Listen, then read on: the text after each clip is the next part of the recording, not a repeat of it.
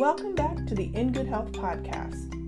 Recently, there's been a lot of talk across the country surrounding the expansive accessibility of what some are touting as the new wonder drug. From celebrities to seniors, many are seeking out cannabidiol or CBD oil for chronic pain management, anxiety, insomnia, and a host of other conditions.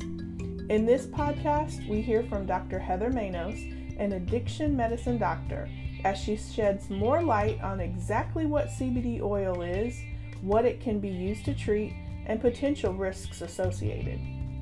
Listen closely for key insights about why this drug is not federally regulated and tips to ensure your safety as a consumer if you choose to use CBD oil. Dr. Manos, thanks so much for being here today with us. I'm super excited to get some information around some things that I think are quite a buzz in the community and could even be controversial. So let's get started. Can you tell me about CBD oil? Sure, sure, Brandy. Um, thanks for having me here. So, CBD oil, I get a lot of questions about that. Um, it is a controversial topic. I think it has to do with its association with marijuana. Um, there's a lot of sort of legal issues that make it complicated, and then there's controversial issues surrounding, you know, what it's used for. When you look at marijuana or cannabis, it is actually prohibited by the federal government. So um, there's the Controlled Substances Act, and it looks at different controlled substances and schedules them. And according to the federal government, cannabis, which includes CBD, it is a it's derived from hemp, and it's a species of cannabis, um, is is scheduled as a Schedule One, which basically means that it has a high potential for abuse, and that it has no indication for medical use, which is really in contradiction to what popular belief is. When you look at just cannabis in general, um, there's two different species, and one would be marijuana and one would be hemp. So, CBD is derived from the hemp plant, from the leaves and flowers, and the oil is extracted from that. Um, so, it has been legalized in most states, um, even states that have not legalized THC or states that don't have a full marijuana program um, have legalized CBD for use.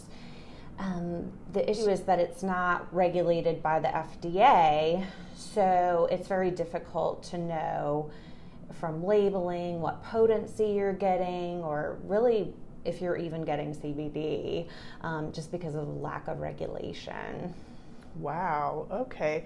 So, you know, I'm seeing lots of dispensaries pop up, you know, around the country. And recently I was on vacation and happened to see a dispensary. And, you know, I just stood back and observed and saw the diverse clientele. It was very busy you know, in my mind, it was going to be regulated with security. And so that got me to thinking about the accessibility. So, talk to me a little bit about that. Right. So, again, it's just a very complex environment when you look at what's going on with, with this because of the lack of regulation from the federal government. Um, so, there have been 13 to 14, and I'm not sure exactly how many states that have legalized marijuana um, for adult recreational use and for a medical marijuana program. Um, then there's been an additional 23 states that have legalized medical marijuana and um, basically have a comprehensive program, um, which allows greater than the 0.3% THC dry weight in the products, allows vaping and smoking, um, allows medical use, etc. Um, so 13 states, and this includes North Carolina, they do not allow any any more than 0.3% dry weight of THC or tetrahydrocannabinol, which is the psychoactive cannabinoid in marijuana. Um, but they do allow CBD, which is cannabidiol. Um, so basically, there's this, it's a regulatory scale allowing different uh, levels of, of THC, different levels of use, recreational versus medicinal. Um, and there are actually states that have no marijuana program. So I think three to four states at this point Idaho, South Dakota, um, and a couple of others, maybe Nebraska, that, that don't even allow CBD oil or CBD products. But um, in terms of accessibility, you know, in these states that have that have legalized CBD, it's it's just available at different shops. So you could get get it at a you know at a pharmacy or online or you know at an alternative medicine store. There have been you know chiropractors and alternative medic- medicine doctors that are carrying it. Really, the issue is what exactly is for sale because it's not highly regulated. And there was a study that showed, I believe they sampled 86 different products. And of those 86, less than half of them were correctly labeled. So there was a misrepresentation of how much THC was in the CBD oil. Um, typically there was more T- THC than advertised and less CBD. So, you know, there's this concern of what are you really getting? Also, without FDA regulation, you don't know if it's organic versus not, if it's um, got pesticides or herbicides that can be harmful, uh, things of that nature. So, it's really kind of risky to use these products without those sorts of insurances from the Food and Drug Administration. So I'm, I'm glad you said that, referencing the risk involved in using these products. You know, if I had some um, medical concerns and I wanted to discuss this with my doctor, you know, what, what should that conversation look like and, and what would CBD oil be somewhat effective in addressing? Right. So, um, you know, I think a lot of doctors are beginning to educate themselves on CBD because of the popularity and because of the questions that patients are coming in with. So, um, first of all, there have been medications that have been created with, you know, THC and CBD.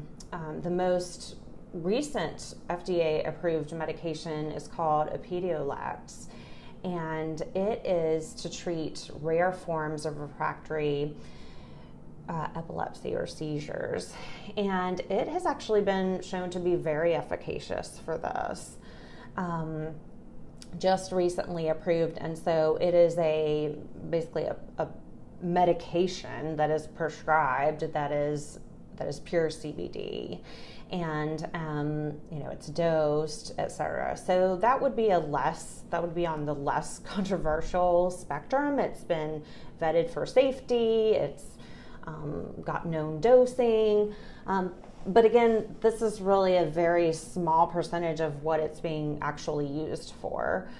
Um, a lot of folks have been using it for chronic pain, spasticity, so neurodegenerative disorders that have um, pain and spasticity, such as multiple, multiple sclerosis um, or MS.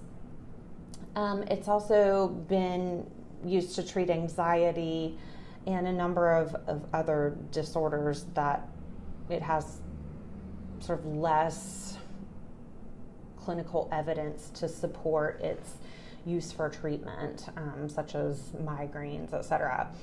Um, so I think if a patient were to talk to their doctor about it, hopefully the doctor would recommend that the source is a reliable source. There have been studies to show that European sources of CBD are actually uh, more standardized, um, more regulated than ones coming from other places. So, looking to see where that CBD is, is coming from is a helpful thing.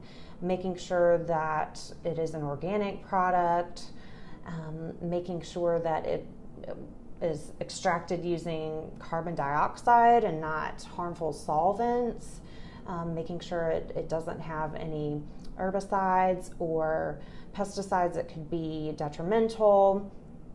Um, and there is a National Science Foundation um, sort of international certification. It's the NSF international certification that um, CBD can be given, and if if the product has that, it it generally is is more well regulated. Um, you know, because this drug is not regulated, um, what could be some some effects down the line that I may not have anticipated?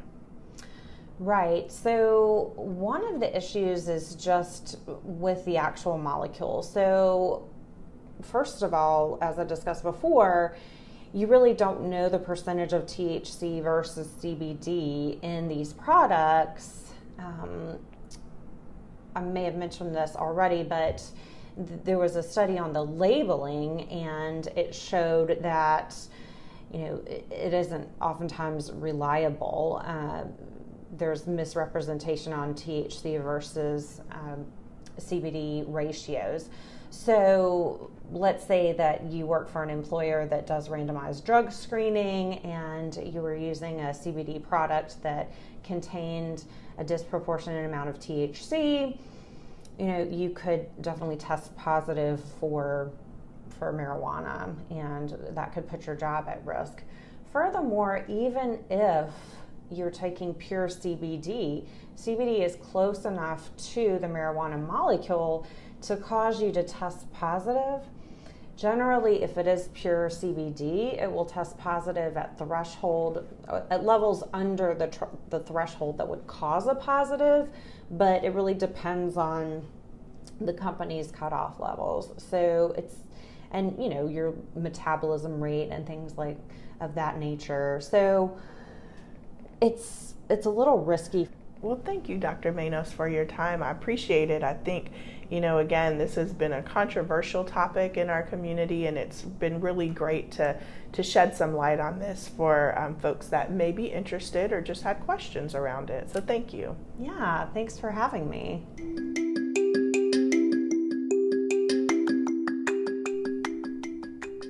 While CBD is not federally regulated, the popularity continues to rise.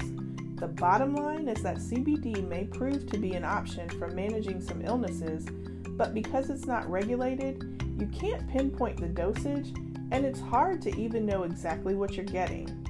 At all costs, it wouldn't hurt to have a conversation with your doctor and get some advice related to your personal health condition. If you're thinking about using it, it's better to be safe than sorry. I'm Brandy Edwards. Thanks for listening to Novant Health Podcast please rate us, like us, subscribe, and of course, join us again for In Good Health.